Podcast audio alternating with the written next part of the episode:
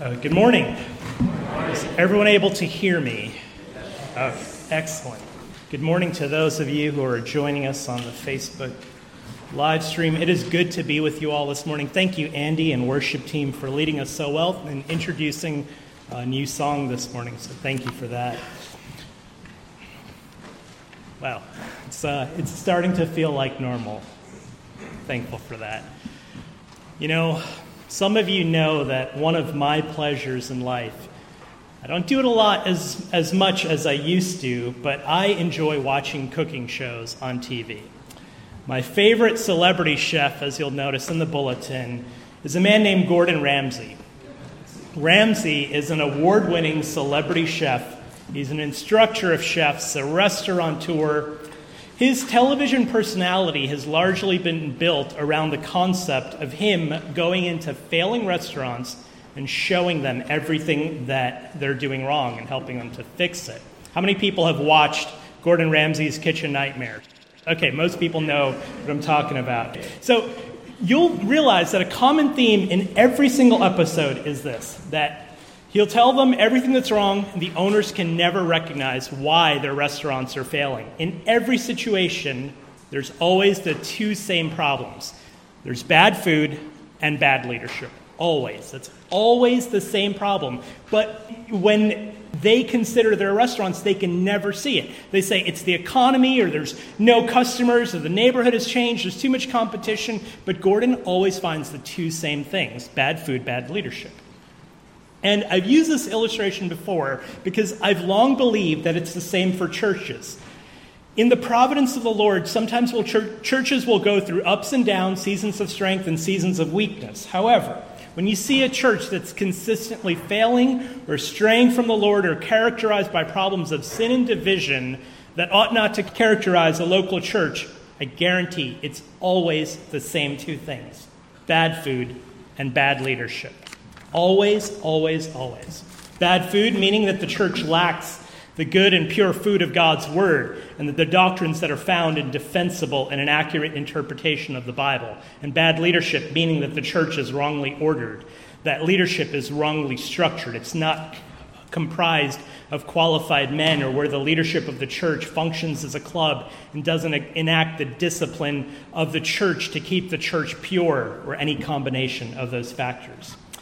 Now, I want to encourage us against a false sense of security and pride at Woodside because indeed we have made great strides doctrinally and in terms of church structure in the past many years. But I want to warn you against a false sense of pride and security. Don't, don't look at that and say, well, that doesn't apply to Woodside. He's talking about all those churches out there. Like, let's not have that sense of pride and security, regardless of the growth and progress that the Lord has enabled us to make. We still must take heed to the passage that we'll look at in 1 Timothy. So today we'll be in 1 Timothy chapter 5. We'll be looking at the end of the chapter, verse 17 through 25. Right? And today we'll see what Paul tells Timothy about church leadership. Think of Paul as the Gordon Ramsay of the churches in Ephesus, and he charges the manager, Timothy, to ensure that they are rightly taught and rightly ordered. In other words, to ensure that they have good food and good leadership. And so, here at the end of chapter 5, Paul will give him some instructions regarding the leadership of pastors. So, let's read starting in verse number 17. Let the elders who rule well be considered worthy of double honor, especially those who labor in preaching and teaching. For the scripture says, You shall not muzzle an ox when it treads out the grain, and the laborer deserves his wages. Do not admit a charge against an elder except on the evidence of two or three witnesses. As for those who persist in sin, rebuke them in the presence of all, so that they may stand in fear. In the presence of God and of Christ Jesus and of the elect angels, I charge you to keep these rules without prejudging, do, doing nothing from partiality. Do not be hasty in the laying on of hands, nor take part in the sins of others. Keep yourself pure. No longer drink only water, but use a little wine for the sake of your stomach and your frequent ailments. The sins of some people are conspicuous, going before them to judgment, but the sins of others appear later. So also good works are conspicuous, and even those that are not cannot remain hidden. The title of my sermon today is The Apostle Paul's Church Nightmares. Let's go ahead and pray, and then we'll get into this text. Gracious God, and Father, I confess this morning the weakness of the human messenger to deliver these eternal truths. So I would ask that you would be with me and that the word would go forth in the power of your Spirit. I pray that it would accomplish its work in Woodside. Lord, I ask that nothing that is of me would be remembered at the end of this sermon, but that the principles that are true and an accurate exposition of Scripture, may you allow them to be uh, remembered and embedded upon our understanding, that Christ would be valued and treasured, and the commands that He has given us to rightly order a church would be heeded. We ask all this in His name. Amen. So, once again, I've been given probably the most controversial text here. So, you know, eh, Henry, I, I could have done the deacons. Mike, I could have done the widows, but you guys gave me this text about correcting the. What in the world? Okay. So, my four points are this honoring elders, point number one, honoring elders. Point number two, correcting elders. Point number three, being equitable in church leadership. Point number four, being judicious in church leadership. Now, some helpful context that you need to understand Timothy's role and mission in Ephesus is this. You may know that Paul brought the gospel to Ephesus, and he ministered there for a total of three years, establishing and building up the church. When he left Ephesus in Acts chapter 20, there were already multiple pastors there, so we can infer that in Ephesus there's either one big church or multiple smaller churches after, after the three years of ministry. In any case, Paul leaves Timothy at Ephesus to maintain the work that he had started, specifically that he might be watchful of false teaching that would be coming into the church. And this letter is written to instruct in, instruct Timothy how to establish proper order in the church. So we call that church polity. Okay, so this is a sermon about church polity or some aspects of it. Some things in the book can be a little confusing for us because you might wonder something like okay, if Timothy is already a pastor, then why does he need to know how to hire another pastor or pay a pastor or ordain a pastor. He's already a pastor. But it'll serve you well to know that yes, he's a pastor, but he would be the one to disciple other pastors and to teach and implement order in other churches so that they too can know how to hire a pastor and pay a pastor, etc. The things that Paul writes to Timothy are not just for his instruction, but for the instruction of the churches that would be established under his oversight and for us today. Let me offer an illustration that might help you understand a little better the role of Timothy. He's not just a pastor, but think about it like this. Think of Timothy as similar to uh, our lead pastor, Matthew Shores. Think of our little part of 58th Street as Ephesus. And in our Ephesus, we have one big church, Woodside Community Church, of which Matthew Shores is the lead pastor. And then we have multiple smaller churches that we have somewhat of a relationship with. So we have Ebenezer Baptist Church up the street. We have the Indonesian Christian Church that meets here in the afternoons. And then we have the Bethel Nepali Church a couple blocks away all of which may come to Matthew Shores and ask him for advice. And they come to him and they say, Hey, hey Pastor Matthew, how do we ordain a pastor? Or we need a new pastor. How do we know who to hire? Or we have so many ministries going on, it's just so busy. How do we find some good deacons? So he's the one among them with the seminary degree, so they look to him for some leadership. And Timothy's role in Ephesus, it's similar, but it's even more deliberate and authoritative than that because he has been specifically charged by the Apostle Paul for that task of preventing false teaching and promoting order in the church. And with that in mind, we'll look at Paul's instructions to honor elders, correct elders, be equitable in church leadership, be judicious in church leadership. And so, even if you think church polity is a boring subject, Take heed to the words of Scripture so that we can always strive for good food and good leadership here at Woodside. So, honoring elders, point number one, verse 17 and 18. Let the elders who rule well be considered worthy of double honor, especially those who labor in preaching and teaching. The scripture says, You shall not muzzle an ox when it treads out the grain, and the laborer deserves his wages. In last week's text, we saw in verse 1 of this chapter that, that you're not supposed to rebuke an elder. I believe that it's talking about how Timothy would relate to older men in the church. Don't be harsh with them and treat them as fathers, he says. Now, in this verse, it's the same word used, elder or older man, but it's talking about something different. It's talking about the church office of elders or pastors. It's the same Greek word for both old men and church elders, so it's context that will help you determine what is being spoken about. And likely, either old men or church elders would both have been older in age than Timothy, so this chapter begins with telling Timothy the disposition of the heart that he is supposed to have towards these older men. Be they older men in the church or elders that will serve alongside of him in the ministry. Now, here's the charge Let the elders who rule well be considered worthy of double honor, especially those who labor in preaching and teaching.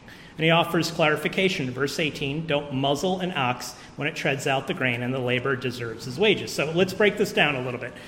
You've got the elders or the pastors of the church. And Paul says to Timothy, when you establish churches and teach them, train them, you will help to, those churches to ordain their elders or their pastors, to set them aside for gospel ministry. And he says, Here's what I want, Timothy. I want you to ensure that the churches honor their pastors. What specifically does he mean by honor? Is it simply the idea of respecting or thinking well of someone or giving them praise? Yes, all those things are included. But it's not, it's not less than that. Some passages that would reiterate that idea. 1 Corinthians 5, it says, We ask you, brothers, to respect those who labor among you and are over you in the Lord, and admonish you, and to esteem them very highly in love because of their work. Hebrews 13, verse 17 Obey your leaders and submit to them, for they are keeping watch over your souls as those who will have to give an account. Let them do this with joy and not with groaning, for that would be of no advantage to you.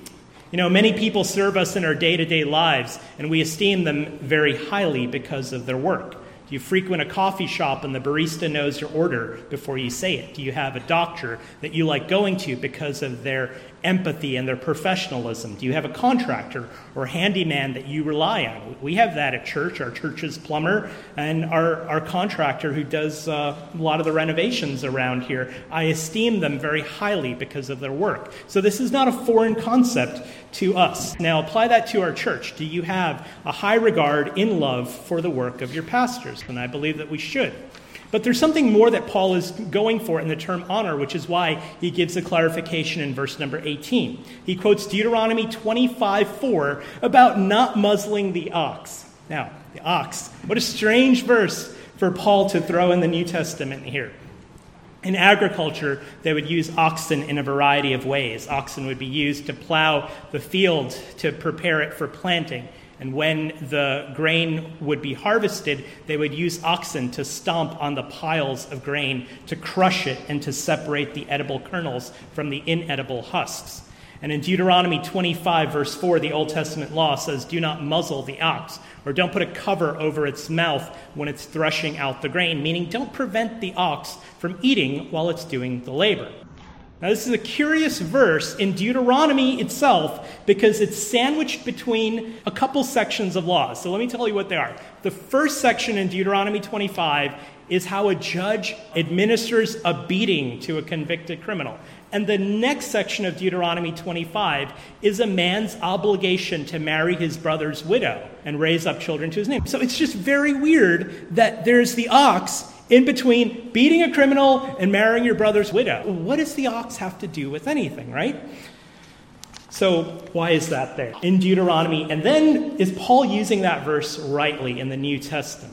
So, it almost seems like he's just pulling the, this verse is out of context in Deuteronomy, it's out of context in the New Testament. What is going on? Can Paul legitimately apply that to pastoral ministry? The Jewish commentator Rashi lived about a thousand years ago, would say that Paul's handling of this verse is ridiculous. because he specifically wrote that this verse about the ox cannot be applied to a man, which is what Paul is doing. So, what's going on here? Let's be good interpreters of Scripture. First, the ox does make sense in the context of Deuteronomy. I'll tell you why.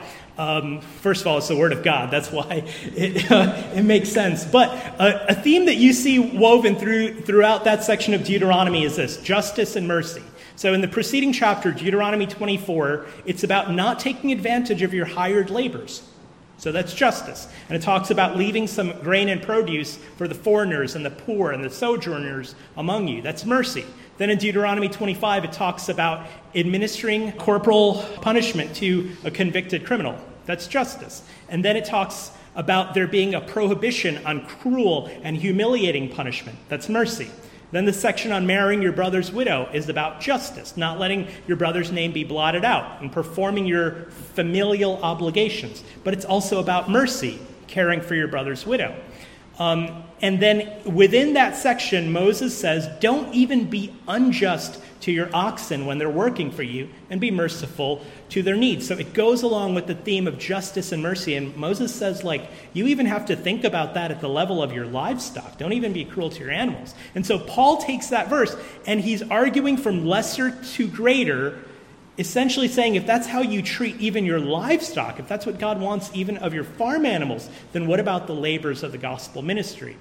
There's another passage where Paul quotes that verse about the ox, and I'll read it for you because it gives a great deal of clarification and depth. It's from 1 Corinthians chapter 9. It starts in verse 7. And he says, Who serves as a soldier at his own expense? Who plants a vineyard without eating any of its fruit? Who tends a flock without getting some of the milk. Do I say these things on human authority? Does not the law say the same? For it is written in the law of Moses, You shall not muzzle an ox when it treads out the grain. Is it for oxen that God is concerned? Does he not certainly speak for our sake? It was written for our sake, because the plowman should plow in hope, and the thresher thresh in hope of sharing a crop. If we, talking about himself and Barnabas, if we have sown spiritual things among you, you Corinthians, is it too much if we reap material things from you? Moving on in, in, the passage, do you not know that those who are employed in the temple service get their food from the temple, and those who serve at the altar share in the sacrificial offerings? In the same way, the Lord commanded that those who proclaim the gospel should get their living by the gospel. So, honor, I believe it's a euphemism for financial compensation. When we have a guest speaker, we give them a love gift, we call that an honorarium. It's the usage of money to demonstrate regard for someone's work. And as a church, we need to understand that there is a theology of how you pay and maintain a pastor. All of us are called to serve God in our various capacities. Now, some of you, you witness your neighbors, you disciple and evangelize uh, your, your friends, you um, make meals for new mothers, you visit the sick and elderly, elderly you spend time on the phone with people. You, some of you do labors around the churches, cleaning and repairing and beautification. You participate in the worship service. That is the obligation and prerogative of every believer. But we all have a life to maintain. We can't do that full time for, for the Lord, right? However, there's some that the church calls to vocational service where the church says that your work, your labor is non negotiable for us to have in this body. And so we want to buy your labor to be dedicated to the Lord's work. So the exchange is that the pastor will refrain from the anxieties of maintaining himself and his family members uh, through other means and take financial compensation from the church. But part of that trade off is that the pastor also exchanges the predictability and protections of a secular job in exchange for the unpredictability and stress and anxiety of a ministry where there can be seasons of God's abundance and seasons of lack or difficulty. And so Paul says to Timothy, as you're establishing and ordering these churches and teaching them, make sure that principle is taught and implemented. Now, what does it mean to count someone worthy of double honor? You'll hear all kinds of explanations about this. And I, I won't give you uh, an answer, I'll just give you principles. You'll hear some explanations um, which are like this. Some will say that you look at the preceding context, honoring widows, and a pastor would get double the financial assistance that you give to widows. So, how does that work? Do you find out the Social Security spousal death benefit and you double it, and that's a pastoral salary? No, I don't believe that's the correct interpretation. That's a confusion of categories. It's comparing apples and oranges. It's uh, confusing the, the category of financial assistance to uh, wages for employment. And then some will say, here's here's practical thing you do. You take the median median income of your church and then you double it and that's what you pay your pastor. Likewise i don't think that's the best interpretation of this verse either because churches have all kinds of different situations of their um, members and their and their demographics and their location. Paul doesn't give what is a dollar amount of a pastoral salary because that's not his point.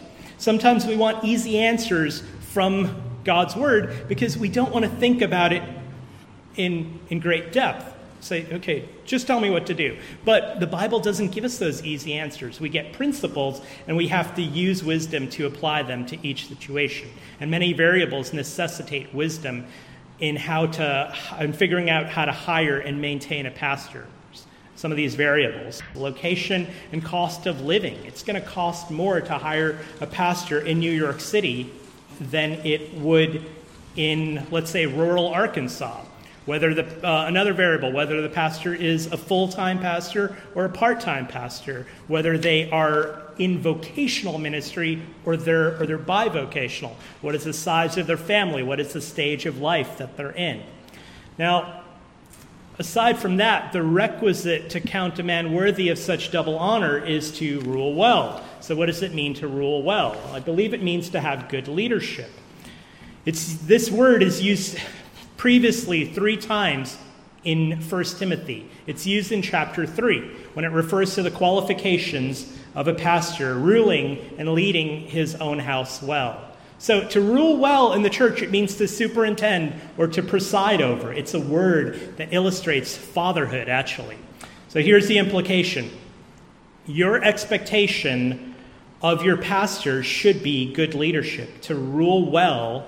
And here's what this entails, and hopefully by me saying this, it'll give your pastors great confidence and freedom. Uh, it refers to spiritual intentionality. It refers to the desire and ability to help their congregants walk rightly with the Lord, to issue the corrective disciplines of biblical counsel and rebuke when necessary, to guard and protect the congregation not only from external false teaching, but also internal division and exasperations. That's what it means to rule well. Many pastors, just like parents, get this backwards. They say, I want to be best friends with everyone in my church. You know how parents say, I just want to be friends with my kids. Pastors come to a new church and they say, I'm going to work to be everyone's best friend and just hang out and socialize, and we'll have a cookout every week. And their ministry is built upon socialization and friendship, expecting that to eventually produce ministry opportunities. Like when I'm their buddy first, then I could be their pastor. I think that's completely backwards, actually. Biblically, first, you rule well. You do the work of a pastor, and that will lead to close, long lasting, trusted friendships. So let's not get that backwards. So it's good, it is good to socialize and hang out with your pastors. We do that. But that's not this verse. There's another passage for that. It's Galatians 6. It says, Let him that's taught in the word share all good things with him that teaches. So that's good, but that's another sermon for another day. So keep the main thing the main thing. Pastors ought to rule well. Finally, in this point, um, those who labor well, uh, those who labor in the word and doctrine an elder must have an aptitude for teaching the word, for understanding it, for being able to rightly defend the truth of God's word. However, not all elders um, do their labor in the word and doctrine. Here, here's, here's what I mean. Uh, you rarely find a church with the multiplicity of pastors where all of them labor equally in the word and doctrine. And this is evidently the case in Ephesus, which is why Paul singles out especially those who labor in the word and doctrine. So it could be like this. Let's say you have 10 pastors in your church, but six of them are older retired men They're lay elders. They come to elders' meetings. They do hospital visits when time and ability permits. Then you have one that's the youth pastor, you have one that's the worship pastor, you have one that's an intern, and then you have the pastor who preaches 45 times a year, right? The difficulty and complexity of a pastor's labor when it comes to the word and doctrine is often hidden from our view. So we might overlook it, right? Like, don't some people think, think about it that way? Like, come on, it's not a hard job. All, he, all the pastor has to do is stand up there for 45 minutes and deliver a monologue. Anyone can do that, right? Well, that's not true. I know from experience that's not true. I had to write a sermon this week, and it's a great process, but it's greatly time consuming. There's a lot of studying and thinking and writing and discussing with others and listening to other perspectives, like the Jewish commentator Rashi. Um, and the pastor might teach formally a couple times a week and informally all throughout the week. So Paul says, Timothy, when you teach these churches and organize them, make sure the pastor doesn't feel like a muzzled ox, right? Point number two correcting elders. Verse number 19 do not admit a charge against an elder except on the evidence of two or three witnesses. And for those that persist in sin, rebuke them in the presence of all, so that all the rest may stand in fear. Well, let's say Timothy does everything right in establishing, organizing, and teaching these churches, and yet there ends up being some pastors who are sinful, unqualified for ministry, unfit for ministry, or that they engage in some serious sin and thereby disqualify themselves for ministry. What is Timothy supposed to do? I want to be clear before we continue anymore um, in this point that this is not talking about someone who engages in criminal behavior. If a church leader in any church is accused of a heinous crime, there's already mechanisms in the laws of government to investigate those things and administer justice. This passage is limited to charges that would disqualify someone from church office or require a public handling within the church to bring about repentance and requalification. So, moving on. The word admit in the ESV or receive in the KJV means to accept a testimony as legally valid. So when one of the Ephesian churches approaches Timothy and they say, Hey, Timothy, we're having this situation in our church. Our pastor seems to be very flirtatious with the single ladies, or his teenage sons are rebellious and out of control, and he does nothing to correct his children. Or he has a side business of which the legality and ethics are questionable. Or the last few sermons he's been preaching He's been emphasizing social works and de emphasizing the gospel. What do we do, Timothy? Well, first, you investigate. Can these charges be substantiated by witnesses who would testify of the same? You know, pastoring is a vocation where you are going to upset and offend people all the time. A pastor who doesn't have people who, are regu- who regularly complain about him is probably not actively involved in people's lives, or he might just be a feel good, seeker sensitive, motivational speaker trying to please everyone. And therefore, not every complaint needs to rise to this level. So the question is are there witnesses? And why two or three witnesses? Well, there's safety in a multitude of counselors. Using two or more witnesses demonstrates a careful handling of the matter. Timothy and the churches that he trains must do their, do their due diligence in handling matters like this. Also, the general principles here apply to all of us, not just when someone accuses a pastor of something. In any situation where you are hearing and receiving an accusation against another person, you should do your due diligence before you escalate. Here's a biblical principle that you need to remember the one who states his case first seems right until the other comes and examines him. Proverbs 18 17. And I bet that all of us in this room have been burned before by someone who has come to us, made an accusation about someone else, which we receive and accept. We end up taking sides only to realize later that either it wasn't true or it was partially true but greatly exaggerated based on someone's subjective perspective. Right? How many people have been in a situation like that? I know I have.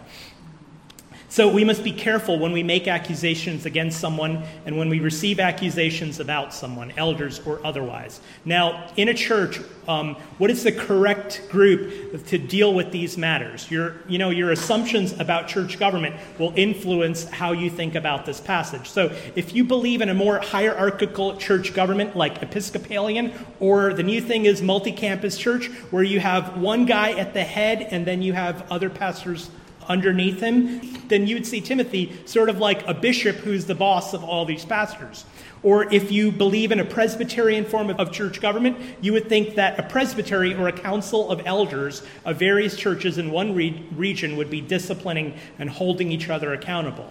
But we're Baptists, and obviously, I believe that the underlying assumptions for Episcopal or multi campus or Presbyterian church government are incomplete if not incorrect. But it is not my objective to prove that in this sermon, but to explain Timothy's role here and make application for how these matters should be handled in churches like ours.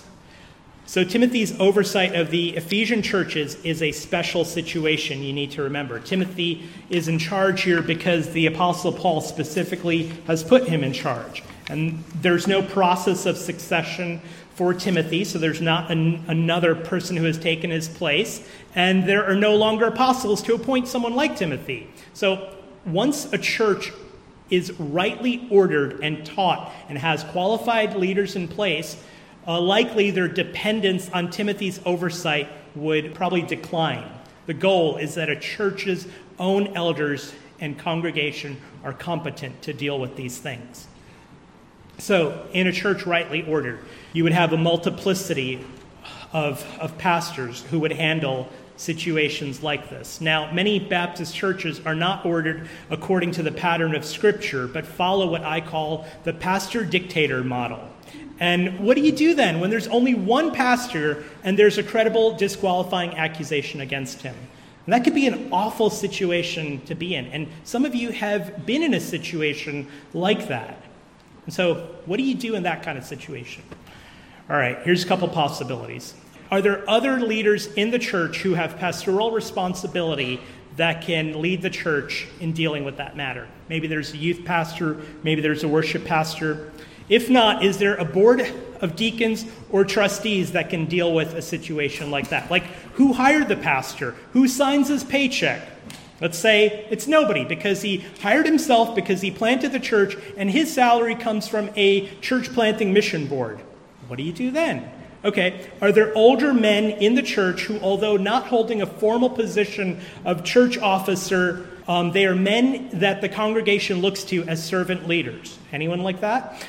If not, is there another entity that has authority or influence over the church? A like minded sister church, a fellowship of churches, a mission board to whom the pastor is accountable, or even a denomination? Can they assist in that situation? And all of those options failing, unfortunately, sometimes that is the fruit and trajectory of a church that is not rightly ordered. You know, we get into problems when we don't do things God's way.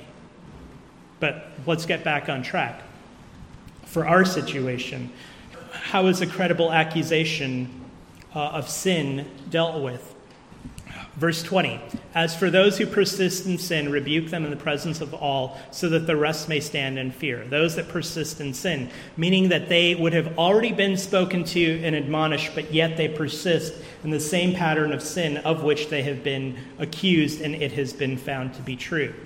Uh, rebuke them, rebuke them in the presence of all, he says. The persistent sin is met with public rebuke.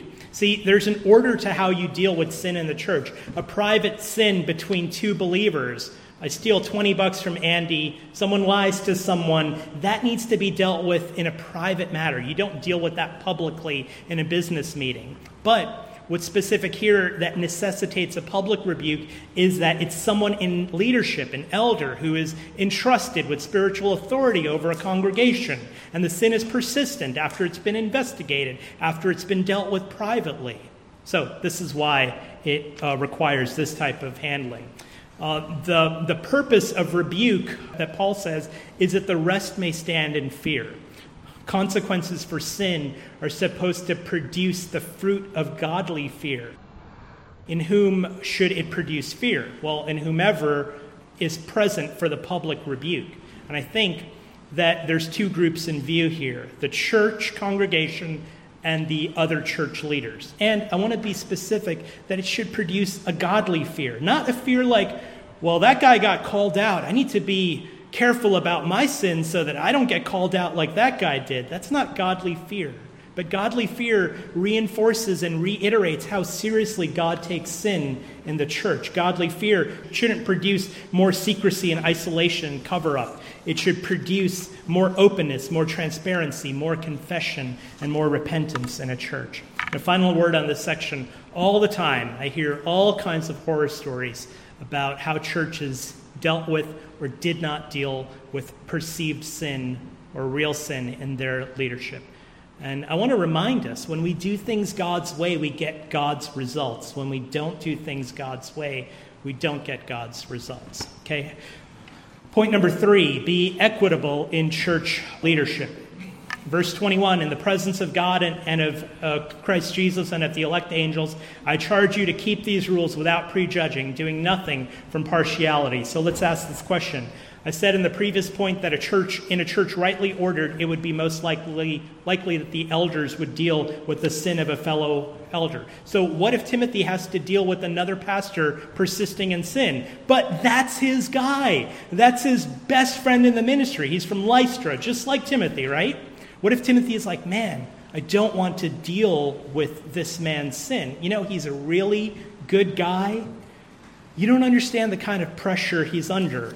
Let's bring it into the 21st century and, and make it uh, a little bit more practical. Say that there is a church with a youth pastor, and he becomes uh, aware of a situation where the senior pastor is lacking financial integrity, or someone finds pornographic material on his computer, but the youth pastor says, You know, I just can't say anything. He's a fellow pastor, he's my mentor, he's my boss. We've served together for 15 years. You know, there's a very real temptation and possibility in the church that that would happen. And so Paul gives Timothy this serious charge. Here's what he says In the presence of God and Christ Jesus and the elect angels, I charge you, right? That's, that's pretty intense. So he's saying, Timothy, just as sure as you are reading these words in this letter I've written to you, you better be sure that God the Father himself is watching you right now. And, and so is Christ Jesus, and so are the heavenly hosts of angels. They are watching you right now read these words, and you're responsible for them. Keep these rules without prejudging, doing nothing from partiality. And that's pretty serious, right? And we could conclude from that that God hates the sin of partiality and prejudging. Prejudging and partiality are complementary ideas. Prejudging is used in Scripture mostly in the negative. It's to judge or condemn someone with a bias against them without reasonable basis for that judgment, without all the facts. And partiality is used more in a positive way, to have an undue favorability towards someone. Now, in what ways then would partiality and prejudging be a temptation in ministry? What's in view here? So we see this all over the New Testament. So here's some examples. In Acts chapter 6, the, uh, the Greek widows were neglected in the distribution of food uh, and resources. In Galatians 2, Paul recounts an incident where the Apostle Peter did not want to eat with the Gentile Christians because he was trying to impress the Judaizers, which necessitated him to give Peter a public rebuke. In James chapter 2, James tells his audience to show no partiality in how they treat people, whether someone comes into the church dressed rich or someone comes in dressed poor. Do not judge or treat them with prejudice and partiality. So, how does this fit into the context of what Paul is telling Timothy. There's two ways. First, when dealing with uh, sin, the temptation will always be to ignore, overlook, or gently handle the sin of your friends and those that you're close to, as I stated previously. And secondly, the warning against partiality and prejudice applies uh, in the next section about ordaining men for ministry because consider how it can play into those decisions. There will be the temptation to reject or overlook someone for leadership, a ministry position, eldership, or some other task in serving the Lord simply due to a preconceived bias against them, despite that person's qualification. And conversely, there will always be a temptation to promote someone for leadership, a ministry position, a teaching opportunity, eldership, or some other task due to favoritism, partiality uh, towards them, even though they may be unqualified. So, Woodside, let us be clear prejudging and partiality are sins. They ought to have no place in a church of the Lord. Point number four be judicious in leadership. Judicious means to show good judgment. So, uh, this is a section about ordination, and then there's another section in between there. So let's let's talk about this. Let me let me read these verses. Uh, verse number 22: Do not be hasty in the laying on of hands, nor take part in the sin of others. Keep yourself pure. Verse 23 No longer drink only water, but use a little wine for the sake of your stomach and your frequent ailments. The sins of some people are conspicuous going before them to judgment, but the sins of others appear later. So also good works are conspicuous, and even those that are not cannot remain hidden. So, verse 22, 24, and 25, I believe they deal with the ordination of pastors. And then there is a parenthesis in this section that seems to have nothing to do with anything verse number 23. But let's go verse by verse and see if we can gain insight into Paul's thought process here. Right? Paul likes throwing things in there out of context. He puts the ox in there, and then he throws the wine in there. What is going on, Paul? So, um, so here's the principle for ordination do not be hasty, verse number 22. Be, or be slow, careful, careful, and deliberate in the ordination process. A little caveat again your view of church government will determine what you believe about ordination, and that will influence your, your view of this passage. Uh, it'll influence whom you think this passage is for. If, like I said, if you believe in an Episcopalian form of government, you would say that the decisions are made from the top down, like Timothy is the bishop and then he hires new pastors. If you take a Presbyterian view, you would say that those decisions are made by a council of elders and they get together and they ordain new pastors. And as a Baptist and congregational church, we would say that the responsibility of ordination given to Timothy by Paul is now the right and responsibility of the local church, seeing as there's no more Paul and there's no more Timothy. And in a rightly ordered Baptist church, ordination should be elder led and congregationally affirmed. Here's what I mean. The council of elders would determine a man's suitability for ministry by examining his life and doctrine. The ordination council does not ordain the man in a Baptist church. They make a recommendation to the church, and the church either ordains or declines to ordain the man. And once the church is affirmative in this in the ordination, the elders will lay hands on the man symbolically and pray over him, indicating that he has been set apart for the work of the gospel. So that's why it refers to this as the don't be hasty to lay hands on someone. So Paul says uh, don't be hasty to ordain someone because this is a serious matter. And he says, neither take part in the sins of others, keep yourself pure. So to be hasty is functionally similar to putting a stamp of approval on the sins of others. When a man's weaknesses and sins are overlooked or ignored, and the council of elders in the church ordains him regardless, that is to participate in his disqualifying sins. So Paul says, keep yourself pure from that. Now, why do you think Timothy or a church would be hasty in the ordination process? A couple reasons, very practically. First, I think the ministry just always has pressing needs. And there's this feeling that we just got to get someone in there doing the work to help with the ministry. Secondly, pastoral searches are difficult and trying. We went through a long one, well, a, modest one in the year 2013, and 13. And I think by God's providence, uh, it was good and it helped to purify and unite our church. But some pastoral searches are comparably awful. So a church just wants to get it over with, and they end up ordaining someone who might not be qualified. So Paul says, do not be hasty. Okay, then there's a parenthesis in verse 23. No longer only drink water and use a little wine for your stomach and your, and your frequent illnesses. So, where did that come from? Paul was just talking about ordination. Then he starts giving Timothy medical advice about the usage of wine. What does this have to do with church leadership? How are you obeying this verse in your life?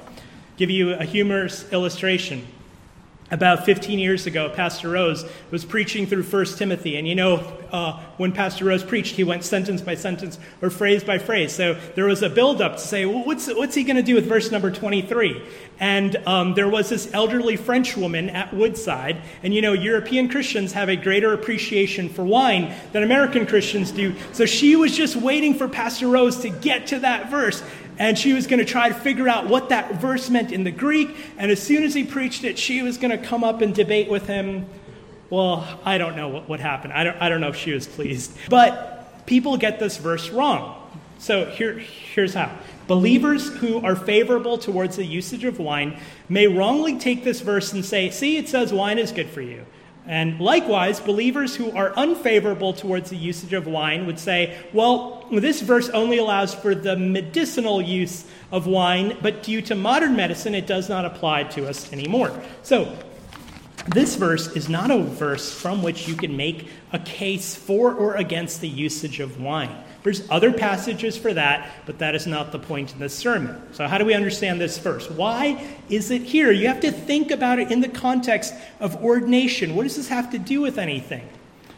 Okay, first, in context. In a previous sermon, I told you that Timothy is portrayed as timid and fearful. It's something that Paul alludes to repeatedly in his two letters um, which, which he writes to Timothy. He talks about Timothy's tears. He reminds him that God has not given us the spirit of fear. Here, Paul alludes to his upset stomach and frequent ailments. So think of the character profile of Timothy in light of, of that. He's a younger pastor. He's not only managing his own church, but he's overseeing the, the establishment of new churches in Ephesus. And sometimes he's going to be in a position to confront and rebuke pastors. He has to ordain new pastors. He has to stop the mouths of the false teachers.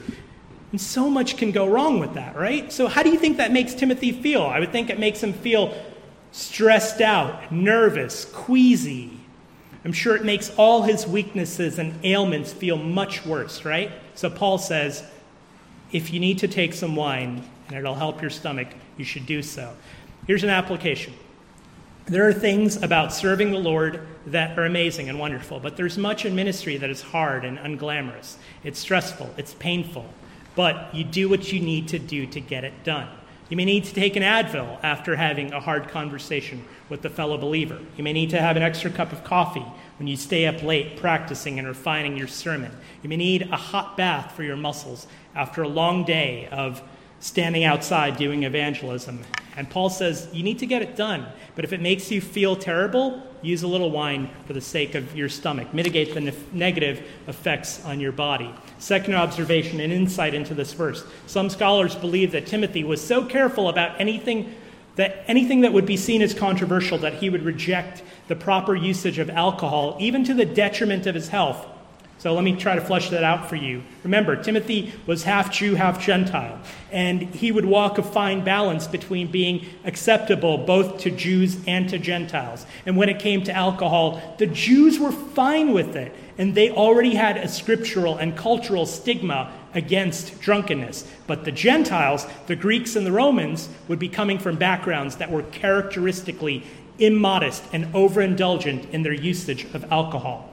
Gentile Christians who got saved out of that background may so harshly reject alcohol that they would condemn anyone who used alcohol. And so it's possible that uh, Timothy, out of concern for the mixed culture of his church, would stay far away from wines so as not to offend Gentile believers. And so here Paul is establishing the permission for him to use wine if necessary for the maintenance of his health. Third observation and insight. This is actually the one that might be controversial, not the previous two. Okay, third observation and insight. Paul wrote 1 Timothy closer to the end of his ministry, around 63 to 65 AD, uh, just 30 years after Christ had died and risen again.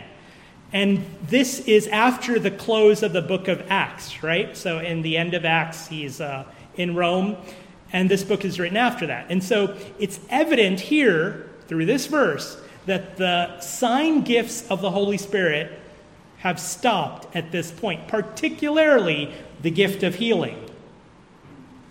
Timothy would have seen Paul heal other people as they ministered together. But Paul has not healed Timothy. Instead, he gives him medical advice. Why didn't Paul simply lay hands on Timothy and heal him, and his stomach ailments would be gone? Well, I think that's because there was a limit to the duration and the purpose of the sign gifts. They were around throughout the book of Acts to validate the ministry of the apostles, but they fade away as New Testament churches are established and as more scripture is written. So Timothy has to rely on common means to deal with his bodily illness.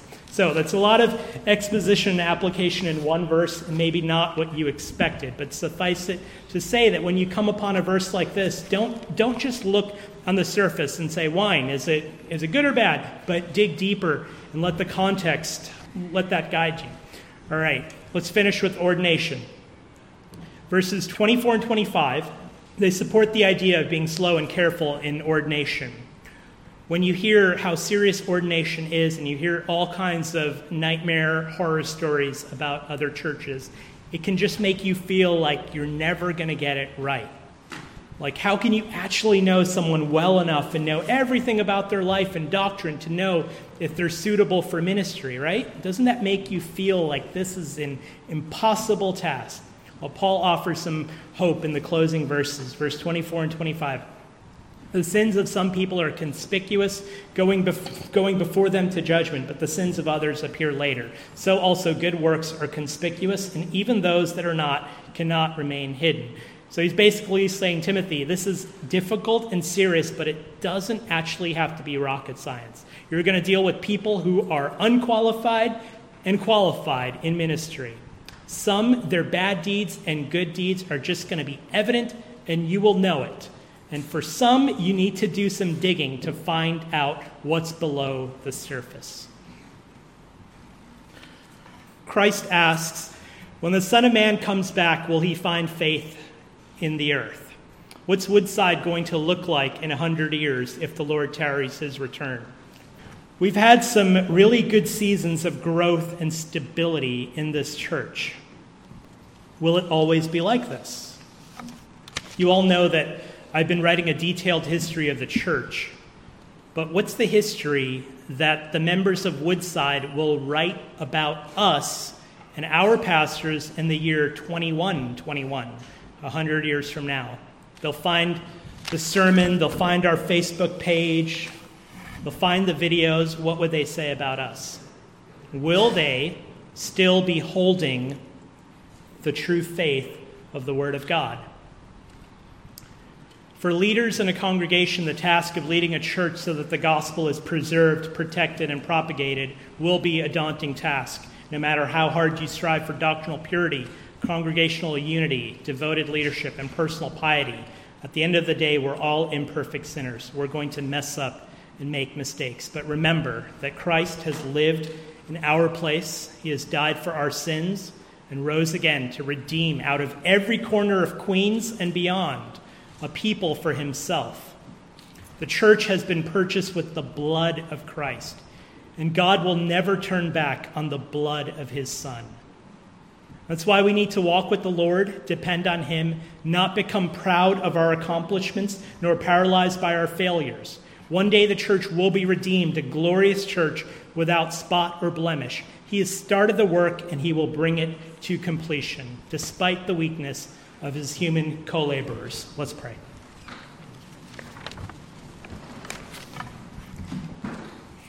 Our gracious Father, we, we thank you that uh, you would care so much about the local church that you would instruct us in these pastoral epistles on how to be rightly ordered.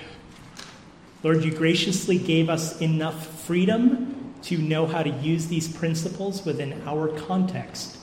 But you have placed a great weight on us that we might follow your word rightly. Lord, I pray that Woodside would follow your word rightly. Help it, uh, help it to be the desire of every pastor here and every congregant here that we might strive that the church reformed would ever be reforming. I pray this in Christ's name. Amen.